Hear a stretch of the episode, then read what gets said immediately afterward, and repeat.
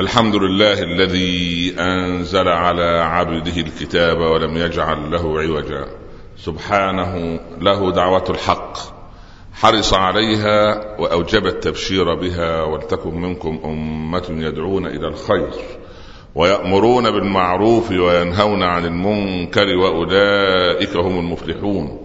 وأشهد أن لا إله إلا الله وحده لا شريك له وضع الحجة وأتم المحجة ويأبى الله إلا أن يتم نوره ولو كره الكافرون.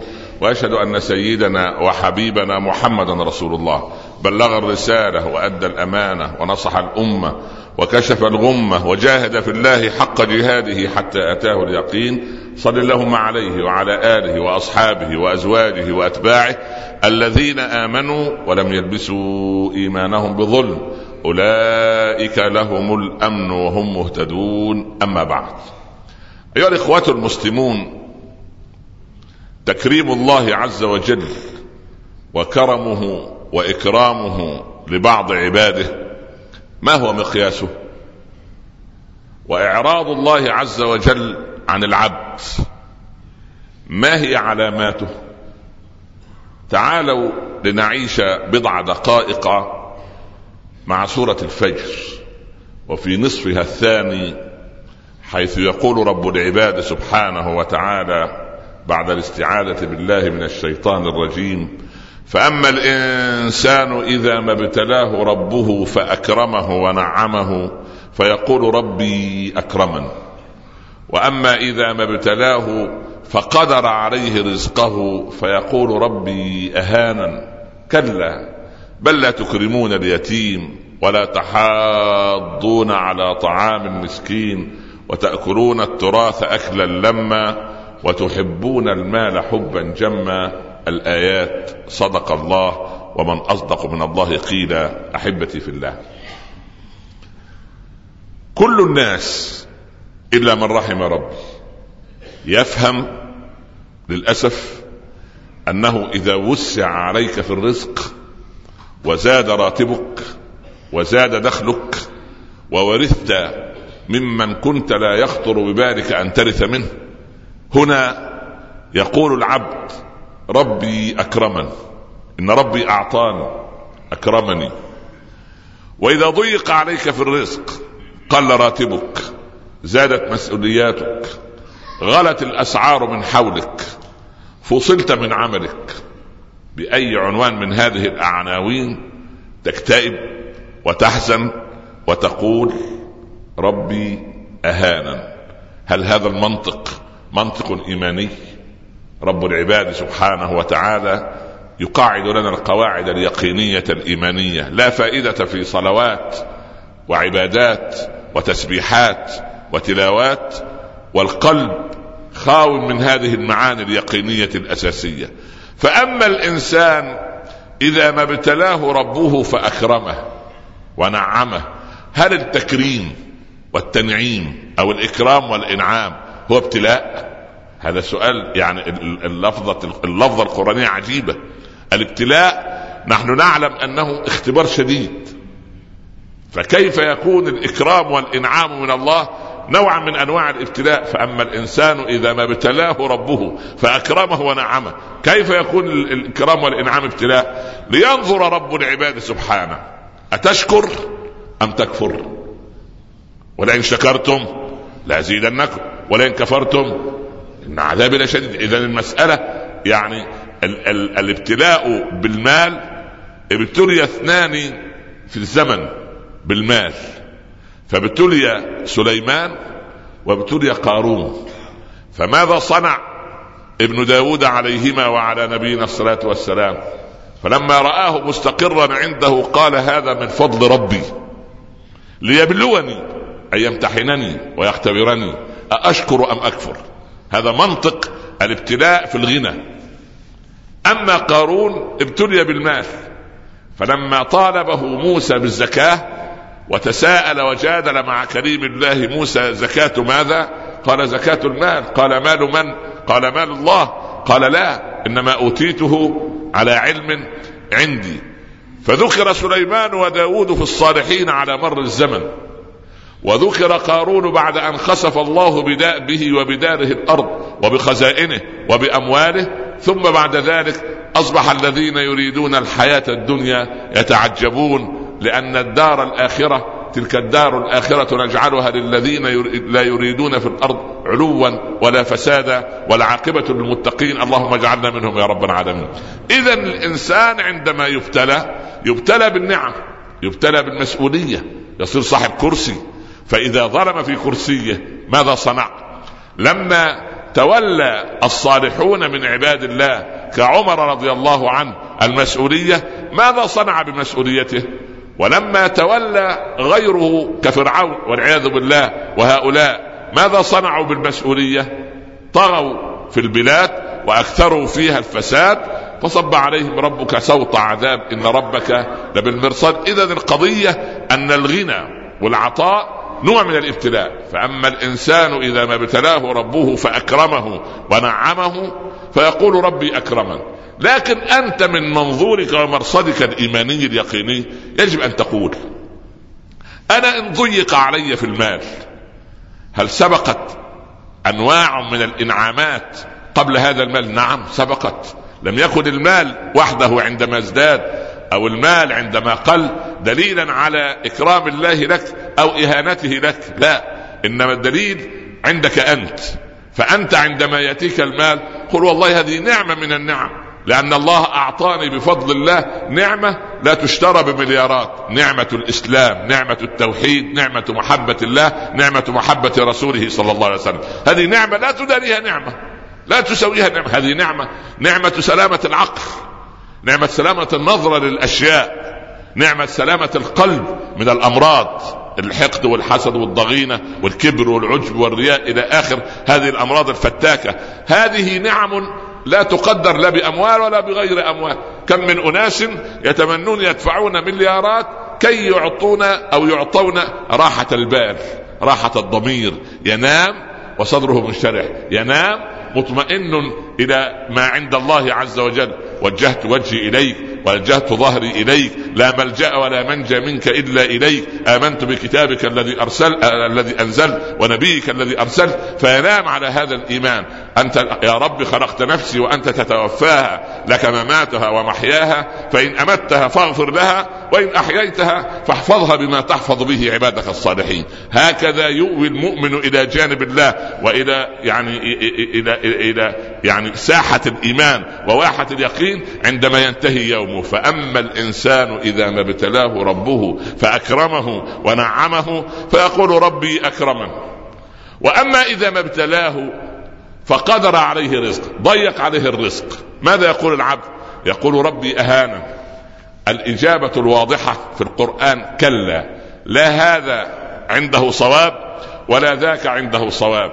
ليس توسعة المال عليك دليل على إكرام الله لك، وليس تضييق المال عليك دليلا على إهانة الله لك، بل إن رب العباد سبحانه وتعالى يوضح المسألة الحقيقية، أن إكرام الله للعبد أن يفقهه في الدين، أن يعلمه اليقين، أن يرزقه التوكل، أن يرزقه صدق النية، أن يرزقه راحة البال، أن يرزقه ألا يظلم أحدا، أن يرزقه ولدا صالحا يدعو له، أن يرزقه بنتا بارة كلما نظر في وجهها قال والله هذه تساوي الدنيا بما فيها، يرى زوجة صبورة تتحمل وتتحمل أعباء الحياة، لا تبحث عن عيوبه ولا تنقب عن مساوئه، وإنما تظهر حسناته أمام نفسها أولا، ثم أمام أبنائها ثانيا، ثم أبناء المجتمع الخارجي ثالثا، وتشكر أباها وأمها أن قرنوها وزوجوها بإنسان يتقي الله فيها، كما قال علي زوجها ممن يتقي الله، إن أحبها أكرمها وإن أبغضها فلن يظلمها. لكن ما الذي يحدث بالمقابل؟ أن الإنسان عندما ينظر إلى البقعة السوداء ولا ينظر إلى الثوب الأبيض إنسان متشائم لا يرقب في المؤمنين إلا ولا ذمة، ولا تعرف نفسه التفاؤل ولا يعرف لسانه الشكر. نسأل الله أن يجعلنا وإياكم من الشاكرين. فأما الإنسان إذا ما ابتلاه ربه فأكرمه ونعمه فيقول ربي أكرمن. وإما إذا ما ابتلاه فقدر عليه رزقه فيقول ربي أهانن. يقول القرآن كلا بل لا تكرمون اليتيم. كيف لا أكرم اليتيم؟ عدم إكرام اليتيم بأربعة مراحل: إما أن أمنع عنه البر والفضل، أو أنني يعني لا أعطف عليه، أو أمنعه حقا من حقوقه يكون في ميراث أو غيره، أو أجور على حقه أو أجور على حقه فآخذ من ماله ما لا يحق. وعندئذ الذين يأكلون أموال اليتامى ظلما إنما يأكلون في بطونهم نارا وسيصلون سعيرا، نسأل الله أن يعيدنا وإياكم من هؤلاء. إذن كلا بل لا تكرمون اليتيم.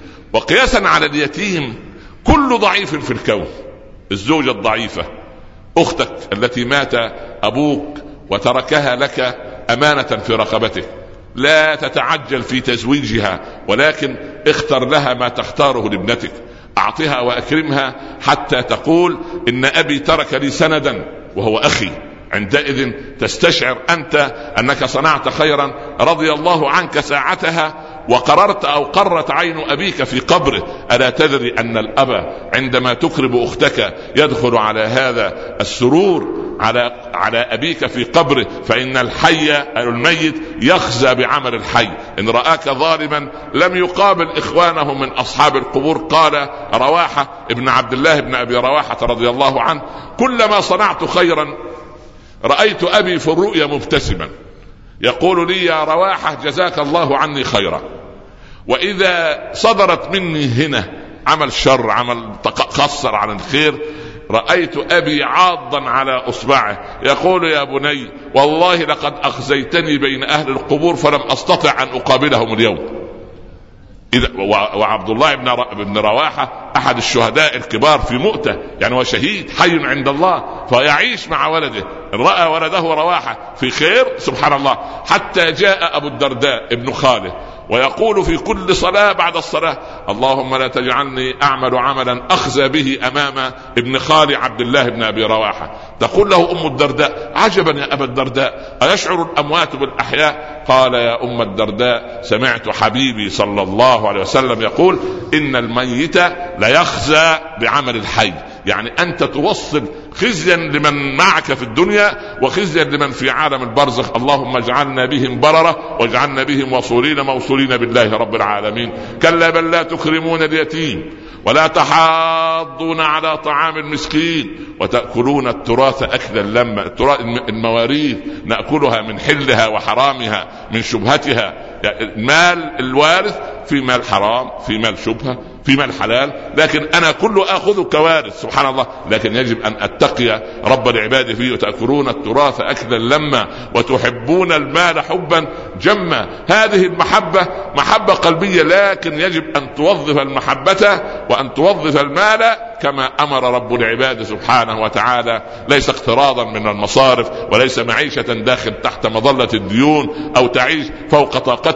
عندئذ الإنسان لا يحسن أن, أن, يعني أن يعيش حياته وأن يوظف المال الذي أعطاه رب العباد له. عندئذ سوف يكون المال هما على قلبك وهما في حياتك، ولكن يجب أن يكون المال معوانا لك لكي تسعد ولكي لا تشقى ولكي تطمئن في فضل الله وكرم الله وعطاء الله سبحانه. أقول قولي هذا وأستغفر الله لي ولكم. أحمد الله رب العالمين وأصلي وأسلم على سيدنا رسول الله صلى الله عليه وسلم. أما بعد، أحبتي في الله، هل الدنيا سوف تسير على وفق ما تراه أنت، أم أنها تسير بأقدار الله وقضائه وقدره السابق؟ لا تسير الدنيا على منهجك أنت. أنت تريد أن ينجح ولدك ويلتحق بكلية الطب، وآخر يرى أن ابنته يجب أن تلتحق بكلية الإعلام أو الصيدلة أو غير ذلك، وثالث يرى أن ولده يجب أن يكون ملتحقا بقسم رجال الأعمال أو حتى يصير رجل عمل رجل أعمال ناجح. إذا صرنا كلنا رجال أعمال فمن يعمل؟ المهم الكارثة الكبرى أنك تريد أن تخطط وفق منهجك أنت، فتأتي الأقدار على غير ذلك. الولد لا يحصل المجموع الذي يدخله الطب ولا إدارة الأعمال ولا الإعلام ولا الصيدلة ولا غير ذلك، ثم تحزن وأمه تحزن وتضطر أن تعيد السنة للولد. لماذا؟ أنا أريد أن يدرس في جامعة كذا وأريده كذا، وأنت لا تدري. أنا أريد أن أقول حصن ولدك أولا أن يكون موصولا بالله، وأن يكون مربى تربية فاضلة، وأن يكون صاحب خلق.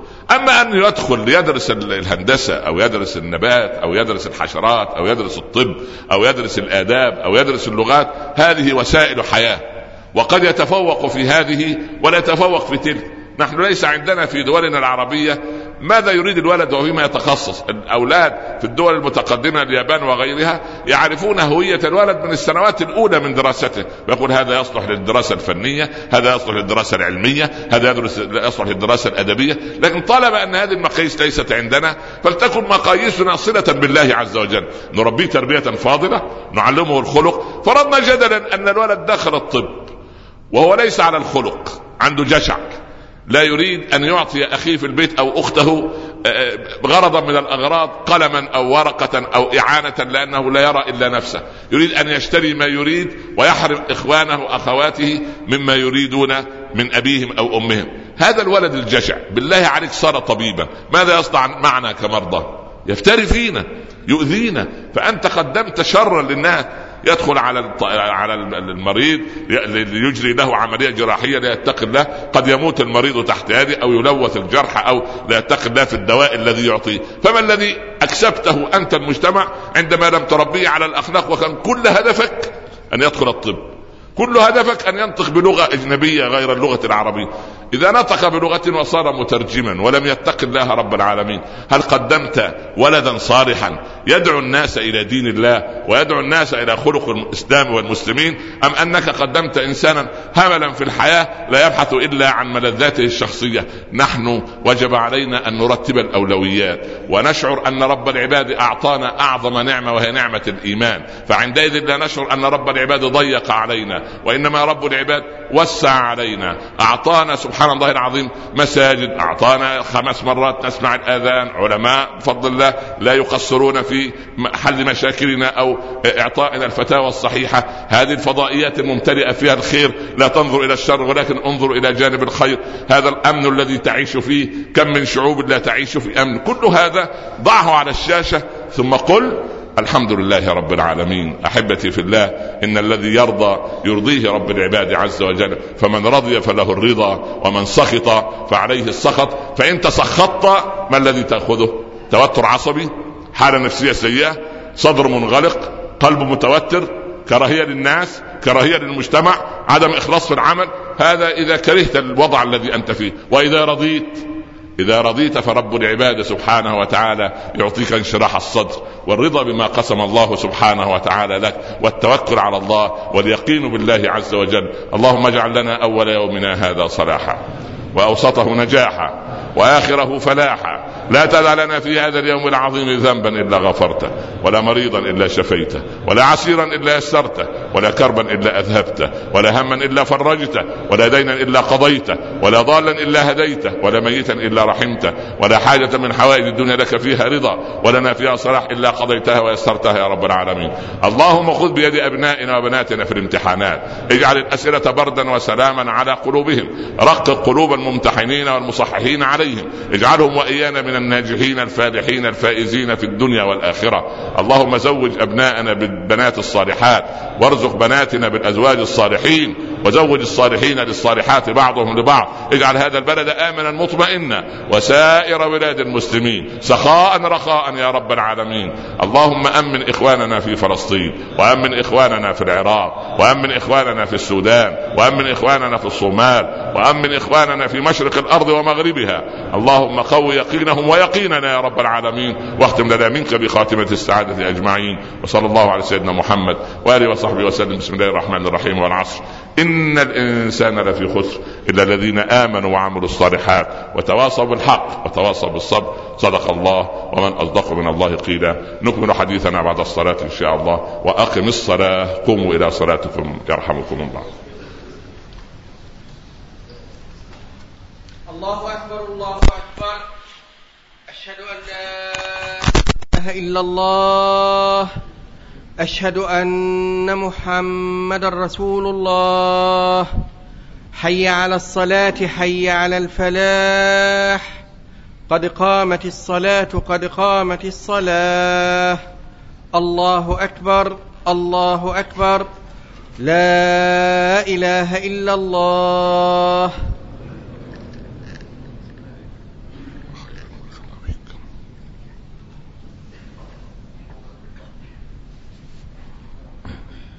استقيموا يرحمكم الله.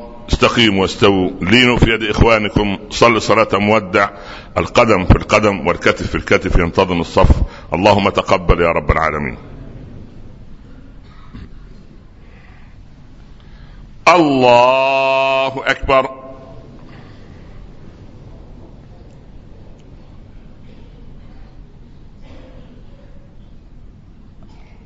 بسم الله الرحمن الرحيم. الحمد لله رب العالمين الرحمن الرحيم مالك يوم الدين إياك نعبد وإياك نستعين اهدنا الصراط المستقيم صراط الذين أنعمت عليهم غير المغضوب عليهم ولا الضالين.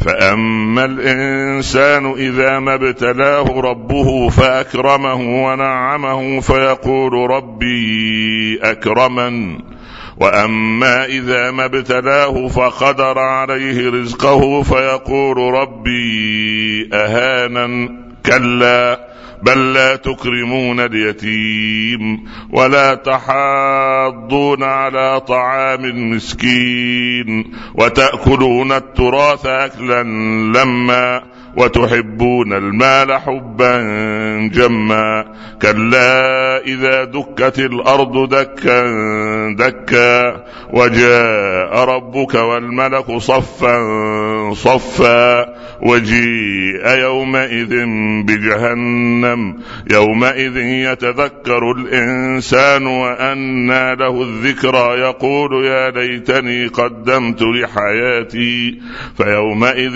لا يعذب عذابه أحد ولا يوثق وثاقه أحد.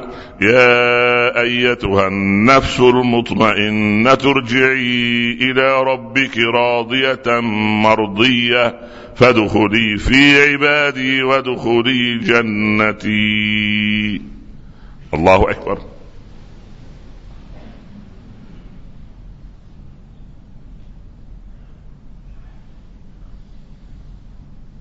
سمع الله لمن حمده.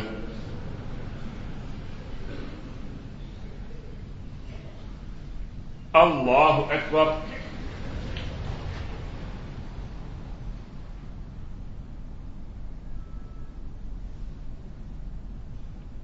الله أكبر.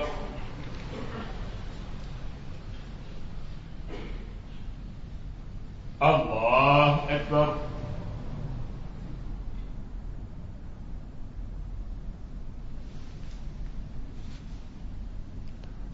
الله أكبر. بسم الله الرحمن الرحيم. الحمد لله رب العالمين الرحمن الرحيم مالك يوم الدين إياك نعبد وإياك نستعين اهدنا الصراط المستقيم صراط الذين أنعمت عليهم غير المغضوب عليهم ولا الضالين.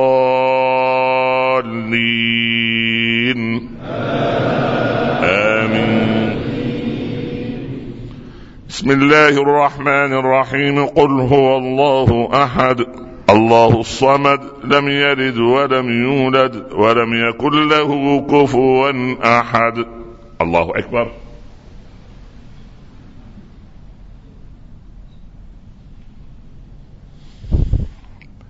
سمع الله لمن حمده.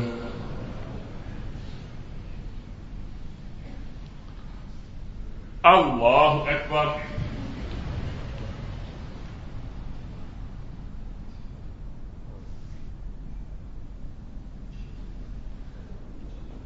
الله أكبر.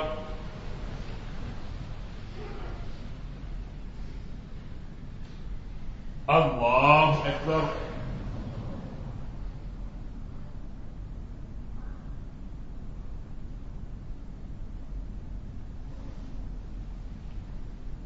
الله أكبر.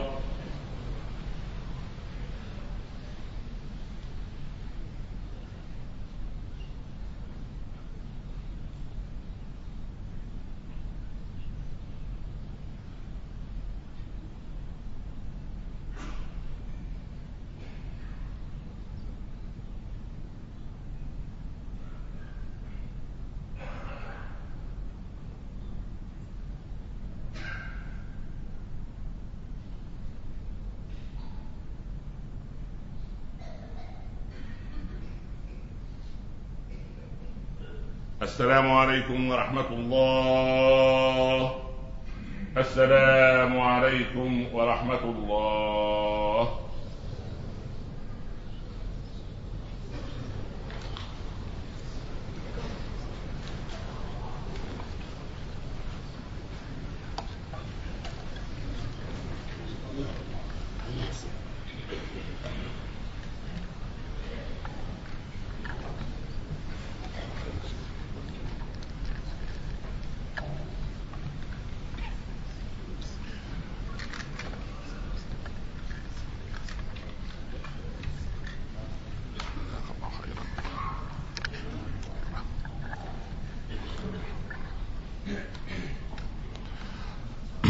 أحمد الله رب العالمين وأصلي وأسلم على سيدنا رسول الله صلى الله عليه وسلم. أما بعد، قبل أن أنسى إن شاء الله من الغد بإذن الله علاوة على برنامج قناة الناس الذي يأتيكم كل يوم جمعة تقريبا في العاشرة والربع مساء كل بتوقيت الإمارات.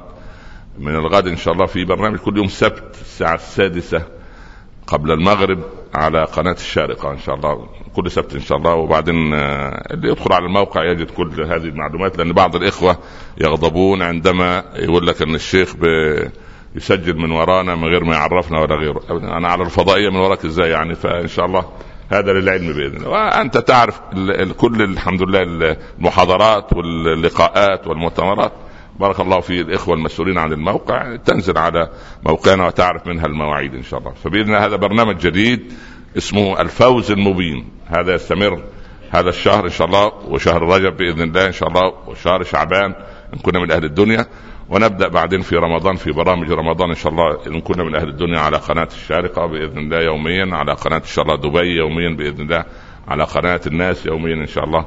ودعواتكم أن يجعل الله هذا عملا خالصا لوجهه من القائل ومن المستمعين إن شاء الله.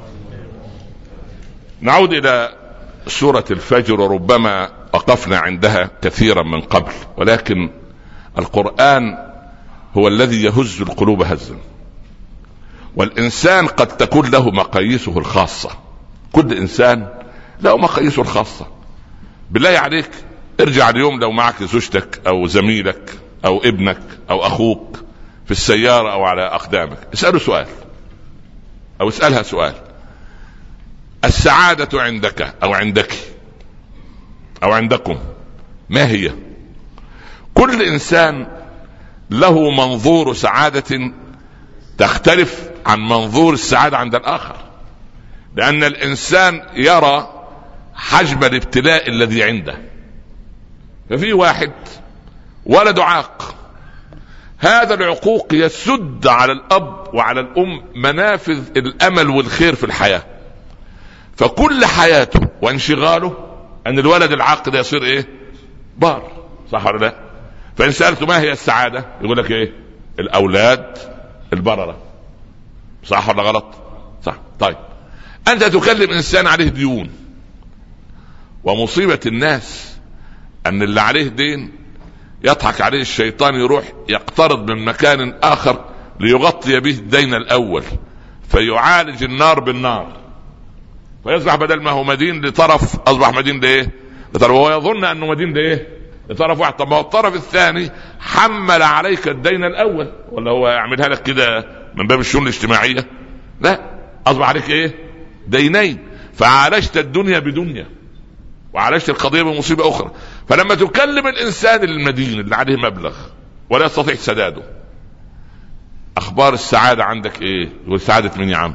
السعادة ألا يكون لأحد عليك درهم أو فلس أو دولار واحد، صح ولا مش صح؟ طيب. واحد آخر زوجته بتنعمه نعيم الدهر كله.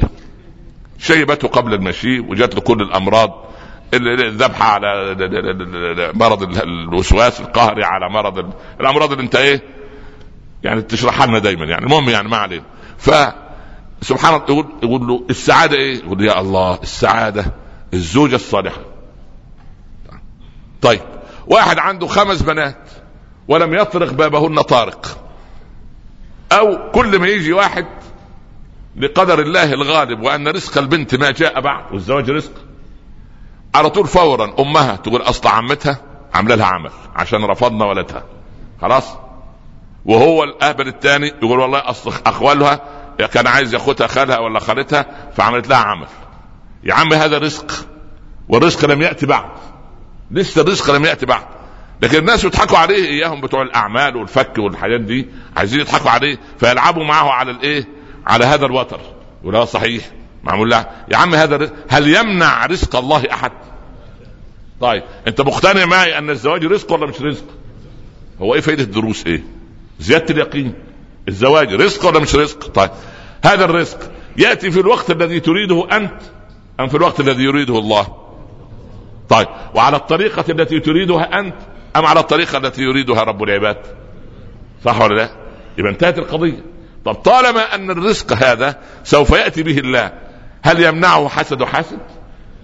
واعلم هذا في في في سنن الامام احمد في في الحديث الصحيح، واعلم ان رزق الله لا تمنعه عنك كراهه كاره، ولا يسوقه اليك حرص حريص. والله بالله عليك لو الخطبة أو الدرس ما استفدت إلا هذه لكفتك. اعلم أن رزق الله لا يسوق إليك حرص حريص ولا تمنعه عنك كراهة كاره.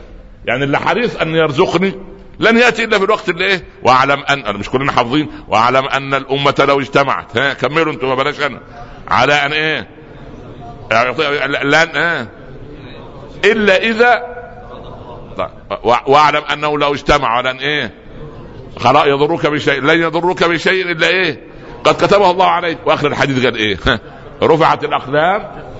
يعني رفعت الأقلام وجفت الصحف. الموضوع انتهى، الموضوع خلص، الموضوع منتهي تماما خلاص. فأنا عايز اليقين ده يكون عندك، عاد هذا اليقين يكون عندك. فعندما تسأل وارد الخمس بنات أخبار سعود، يا الله أسطر البنات دول. صح ولا لا؟ حتى كلمة تسطر دي موجودة في كل البلاد العربية. روح أي بلد، من العراق للمغرب للشام، ولا أنا عايز أسطر البنات قبل ما أموت، وممكن يكون بعد ما أموت الله أعلم. يا عم خلي قلبك يقين في الله. ابنتك لن تتزوج إلا إذا قضى الله بقضائه وقدره في سابق علمه في اليوم الفلاني بالتاريخ الفلاني بالقضية الفلانية. هو سيدنا يوسف في الجمعة الماضية لما رأى الرؤية أولد بعد كم سنة؟ تأويل الرؤية بعد كم سنة كما قلنا؟ بعد أربعين سنة. صح ولا لا؟ البشرى بتاعت أم الكريم إن رادوه إليك، رد بعد كام؟ ها؟ بضع ساعات. صح ولا لا؟ نرد بعد في نفس اليوم إن رادوه إليك. طب وجاعلوه من المرسلين بعد كم سنة؟ أربعين سنة. الواو دي ها؟ إن رادوه إليك ها؟ اليوم. و جاعلوه من المرسلين بعد كم سنة؟ فلما بلغ أشده إيه واستوى آتيناه حكما وعلما. بلغ أشده واستوى يعني كمل كم سنة؟ أربعين سنة. لكن سيدنا يوسف قال ربنا فلما بلغ أشده آتيناه حكما وعلما. سيدنا يوسف ما فيش استوى. القرآن عجيب، القرآن فيه البلاغة في كل شيء. سيدنا يوسف فلما بلغ أشده آتيناه حكما وعلما. سيدنا موسى فلما بلغ أشده واستوى آتيناه. ليه؟ قال أصل موسى مش هيتعرض للفتن مبكرا فلازم يستوي الأول ويوصل أربعين سنة. سيدنا يوسف سوف يتعرض للفتن مبكرا فلازم إيه؟ فلما بلغ أشده ها آتيناه حكما وعلما كي لا يضحك عليه أحد، لأنه مش هننتظر لما يستوي. نايمين ولا صحيين ولا إيه بالظبط؟ طيب ماشي، أعتبركم صحيين في غير قناعة يعني. المهم فصاحب الهم يرى الدنيا من خلال منظار همه، لكن صاحب الإيمان يرى الدنيا من خلال منظار قرآنه ودينه ويقينه. لما زوجته تقعد تقول له ابو فلان البنات ما تزوجوا ولا اتق الله رزقهن ما جاء بعد، خلصت يبقى يقين كده، ورزقها لم يأتي بعد. الولد تخرج من سنتين واحنا ما بنترك الاسباب، خلاص فرقنا الاسباب، سوف يأتي ان شاء الله العمل في الوقت المناسب. واحد من اربع سنوات او خمس سنوات قاعد يسمع محاضرة عن مصيبة الربا، خلاص فانتحى بنا جانبا، كنا في دولة عربية مسلمة، يعني, يعني انا وظيفتي في هذا المكان اطعم اولادي حرام؟ شوف عندك اولاد؟ قال انا عندي زوجتي وسبع اولاد وامي وام زوجتي، كل دول في بيت واحد وانفق عليهم كلهم. طيب ابني خليك في مكانك وتعمل عمل المضطر لغايه ما ربنا سبحانه وتعالى يفتح لك الطريق. لأنا أستاذ فاضل كان معنا في المحاضرة، ربنا يعطيه الصحة فيبارك فيه وينفع به يا رب، فأكد ما قلته للشاب هذا. بعد مدة التقينا قدرا، احنا كل المسلمين الآن يقول لك ايه التقيت بالصدفة، ما فيش صدفة، الإسلام ما فيهوش ايه، ليس بالإسلام صدف. ها تمام، الإسلام فيه قدر، التقيت به قدرا مش صدفة. المهم ف يعني انا بعد ما روحت من المحاضرة وسمعت فتوى الاثنين اللي افتوني وقالوا لي خليك مكانك، وتنا ايش ضمني ان اعيش وانا في هذا الهم، ان يكون عندي يقين بالله. صباح الصباح راح للرأس الكبيرة بتاع المصرف والبنك قال له يا عمي انا مقدم استقالة. انت مجنون؟ قال له والله انا لا اريد ان ابقى. قالوا طيب الى ان نأتي بواحد خليك مكانك في المكتب الى ان ربنا ييسر. قال بس لا اقدم. قالوا خلاص لا تقدم عمل، خلي بس منظر كده.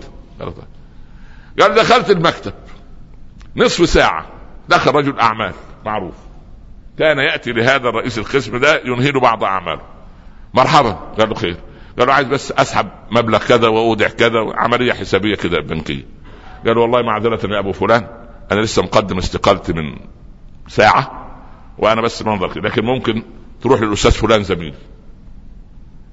قالوا طيب. قالوا طيب بس انا معايا شيك عايز اصرفه. قالوا طيب. خد الشيك الرجل وجاب مبلغ كبير. قال له رأى الرجل حرص هذا على مسألة الحلال، قال له اقول لك ايه تشاركني؟ قال له شاركك في ايه؟ قال له انا عندي محل اقمشة كبير في مكة عند الحرم، وايه رأيك ان احنا نقسمه بالسوية، وانا اعتبر المبلغ اللي انا انفقته الان ده صرفته خده يبقى نصف المحل وانا نصف المحل، انت بتخبر بالشغل وانا سبحان الله. وبعد ساعتين كنت في مكة معايا المحل ونبيع ونشتري، ودخل موسم الحج وخرجنا من موسم الحج، ربحت ما اخذته من البنك في خلال ستة اشهر سابقة. واحد يقول لك ادي حكايه، خلاص حكايه حكايه انت حر، انا اقول لك انا انا ما وانا فمن يهدي من بعد الله، وانا بحكي لك الحكايه عشان اسليك، انا انا عايز اوقظ قلبك، انا عايز احكي لك الحكايه عشان اوقظ قلبك، لانه واقع ولا مش واقع، يعني مش خيال، ليس خيالا، انتهت المساله. فالله الله يرضى عن عن سفينه سفينه مولى رسول الله صلى الله عليه وسلم لما تاه في الصحراء عن عن الجيش، فطلع عليه اسد. يا الله اسد وحده في الصحراء مع سيف تعبان، ما, ما يمكن ما يقتل خروف حتى. فجاء الاسد عليه، والاسد لما يكون جائع ما عندوش لغه تفاهم ولا لغه حوار، تمام. وبعدين كشر الاسد انيابه، واذا رايت انياب الليث بارزه فلا تظنن ان الليث يبتسم. صح ولا لا؟ يعني ما تلاقي زوجتك اليوم استقبلتك بابتسامه يبقى دليل على ايه؟ ما ما ما ما, ما يروحش دماغ بعيد، الله يرضى عليه، خليك واقعي واقعي يعني تعقلي، يعني في الا اذا كان في مطلب من المطلب. ما علينا يا اخي، زوجتك انت، انا بقول زوجتك في دوله اخرى، المهم ما علينا. الزوجات اللي هنا اللي حاضرين معاكم ما شاء الله صابرات قانتات متحملات لكم، ربنا يبارك فيهن ان شاء الله جميعا ويبارك فيكم ايضا باذن الله. يجب ان نتحمل سويا، اما انت تتحمل وهي تتحمل هي تتحمل لا، لابد من الطرفين. فماذا اصنع سفينه؟ دخل على الاسد بيقول قال يا اسد باللغة العربية. الأسد لا يفهم لا لغة عربية ولا لغة فرنسية.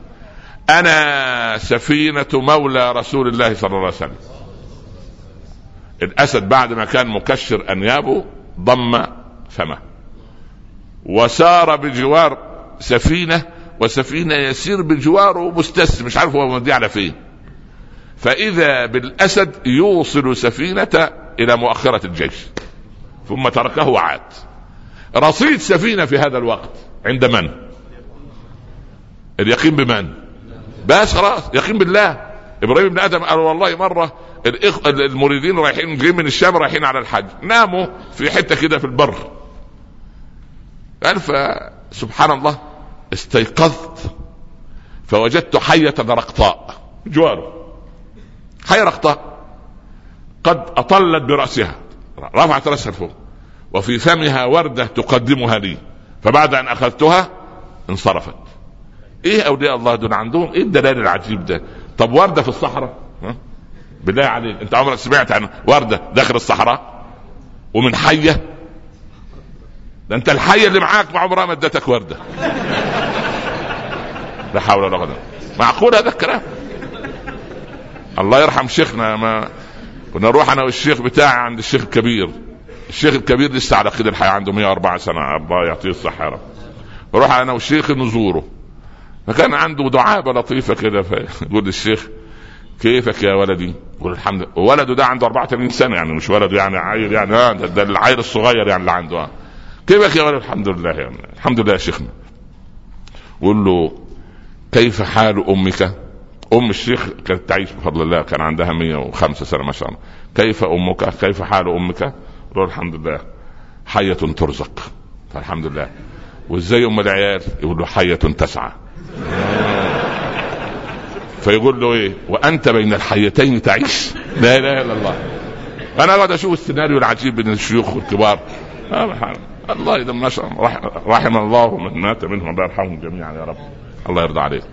كان ليا تلميذ ليا في عايش معايا في ألمانيا رايح جاي ياخدني ويوصلني، فكل ما احكي له عن الصالحين يتحسر، يقول طب وانا ليه ما قعدناش مع الناس الصالحين دول؟ قول والله يا ابني ذهب الذي ذهب الذين يعاش في اكنافهم وبقى الذين حياتهم لا تنفع. جزاك الله خير جزاك الله خير والله جزاك الله يا ابني مش تشتمك لا اله الا الله. انت تقول لي انت ليه ما عشتش مع الصالحين؟ اقول لك ان الصالحين مش شو وظل انت ليه داخل في المهم ما علينا. فكل واحد منا عنده ابتلاء ينظر الى لا انت يا مؤمن انظر الى الدنيا كلها من مرصد الايمان من مرصد. يقول مثلا زوجتك متمرده عليك، يقول انا ذنوبي كثيره. ولدك عاق، يقول انا مالي حرام. زميلك في العمل بيقلل من شأنه، ولا بد انني كثير المعاصي. مش موفق في الشغل، كل ما تعمل مجهود لا يكافئك المدير، ولا لا بد انني الصلاه مش خاشع، قراءه القران قلت، صيام الاثنين والخميس انتهى. انت قادم على ايام طيبه، هذه الايام ابتدي شغل اليقين شغل القلب. ان لم تعش باليقين تتعب. الناس اللي عايشه باللا يقين تعبت. الأزمة المالية اللي عصفت بالعالم على مدار الشهور السابقة كلها والسنة الماضية واللي قبلها، اللي حصل فيها أن الغرب تعب والناس على المستشفيات الأمراض النفسية والأمراض العقلية واللي انتحر. أما المؤمنون وده ده رزق الله يأتي في الوقت الذي يريده هو. فأما الإنسان إذا ما ابتلاه ربه فأكرمه ونعمه فيقول ربي أكرمن. أولا لن يعطي الله رب العباد عز وجل غنيا لأنه يكرمه، ولم يمنع فقيرا لأنه يهينه، لأن الله يقول كلا أبدا أبدا. لماذا؟ لأنك صادق في المقولة الأولى كاذب في المقولة الثانية. كيف يعني؟ أنت صادق عندما وسع عليك قلت ربي أكرمن، هو نوع من الكرم. أما المنظومة الثانية أنت كاذب فيها، وإذا ما لما قدر عليه رزقه قال ربي أهانا. لا، الله ما أهانك، لا، ربنا ضيق عليك عشان تدعوه. سيدنا يحيى بن معين الله يرضى عليه قال يا رب أدعوك منذ ثلاث سنين في أمر ما قضي إلى الآن، يعاتب ربه. قال فنمت فرأيت في الرؤيا رسول الله صلى الله عليه وسلم. فقعد يشتكي للرسول يقول له يا رسول الله أنا أدعو ربنا ثلاث سنوات متواصلة في أمر مستجيب، هذا دليل غضب؟ قال يا يحيى إن ربك يحب أن يسمع صوتك. الله، في ناس يقول لا لا لا انا مش عايز يفتح صوتي، عايز يقضي المصلحه. لا يا عم مش كده، ده ربنا لما يحب يسمع صوتك هيكرمك هيكرمك. لكن العبد زي يقول ايه يا ابني، ومن يتق الله يجعل له ايه مخرج. فيقول لك ايه والله واحد مره قال لي طب ايه رايك يا مولانا ما تجعل لي مخرج وانا اتق الله، حول ولا قوه الا بالله. طب ده يرزق يقين؟ ده بعيد عن اليقين تمام، ما ينفع انت انت تاخد النتيجه وبتجيب السبب. لا، ازرع السبب اولا تاتي بالنتيجه، هي كده. لو كانت، قال احد العلماء، لو كانت السماء من فضه والارض من حديد للسماء تمطر قطره من مطر ولا الارض تنبت نبته من زرع ولي ما بين المشرق والمغرب عيالا ما حملت هم رزقهم لعلمي ان الله سوف يرزقهم. هذا اليقين، هكذا يكون اليقين. السماء تمطر ولا الارض. ولذلك لما يجي المسيح الدجال كأحد علامات الساعة الكبرى، الارض لا تنبت زرعا لان السماء لا تمطر، والله اعطى المسيح الدجال قدرة ان يقول للسماء امطري فتمطر، ويقول للارض انبتي زرعك تنبت، والضروع ضروع الحيوانات والانعام تقلص ما فيها قطرة لبن واحدة، فيقول امتلئي باللبن تمتلئ، اخلصي تعود مرة أخرى يا الله. فالصحابة خافوا، ده امتحان شديد. الأزمة الحالية حصل على العالم، لأن أزمة المياه وأزمة الغذاء وأزمة مش عارف ايه، كلها أزمات في أزمات.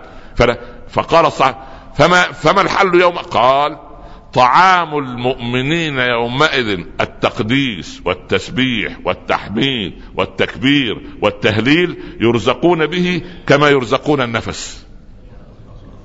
يعني أول ما يجوع يقول لا إله إلا الله يشبع، يقول الله أكبر يروى سبحان الله، يلهمون به كما يلهمون ليه زي الشهيق والإيه والزبيب. يتحول العبد في هذه الأيام إلى ملائكي، لأن الملائكة يسبحون ولا يفترون. ليه لا يفترون؟ لأن زي ما احنا نرزق الشهيق والزفير، الملائكة ترزق الإيه التسبيح والتقديس والتهليل ولا يكل. فكلما سبحان الله. فجاء الأعرابي وكان في يوم تسعة من الصحابة قتلوا غدرا، والرسول في حالة غضب شديد، مكر بهم قوم بتاع بئر الرجيع. المهم فالرجل يريد أن يكلم النبي صلى الله عليه وسلم، عمر يمنعه، قال لابد أن أكلمه. قال يا عربي يعني افهم شوية، الرسول في حالة يعني. قال والذي بعثه بالحق نبي لن أتركه حتى أجعله يبتسم. الأعرابي واثق أن الرسول لما يعني حد يكلمه هيتبسط معه. دخل الأعرابي مرحبا، قال يا رسول الله سمعت منك أن المسيح الدجال كذا وكذا وكذا، فما بالك يا رسول الله إذا ادعيت أنني قد آمنت به وضربت يدي في ثريده فأكلت، فلما شبعت أعود فأكفر به مرة أخرى. فضحك النبي صلى الله عليه وسلم وقال بل يغنيك الله بما يغني المؤمنين من فضله. إذا قضية أن الإنسان اللي عنده يقين، الله عز وجل هو الذي أوجدك في الحياة وكفل لك رزقك، فلا تحزن على دنيا، احزن على تقصيرك في جنب الله، احزن على تقصيرك في أنك ظلمت حد، اح يعني احزن على تقصيرك في أنك تعديت حدودك، لكن لا تحزن لرزق قد ضاع أو مسألة قد قلت أو فصلت أو خصم منك أو أو إلى آخره.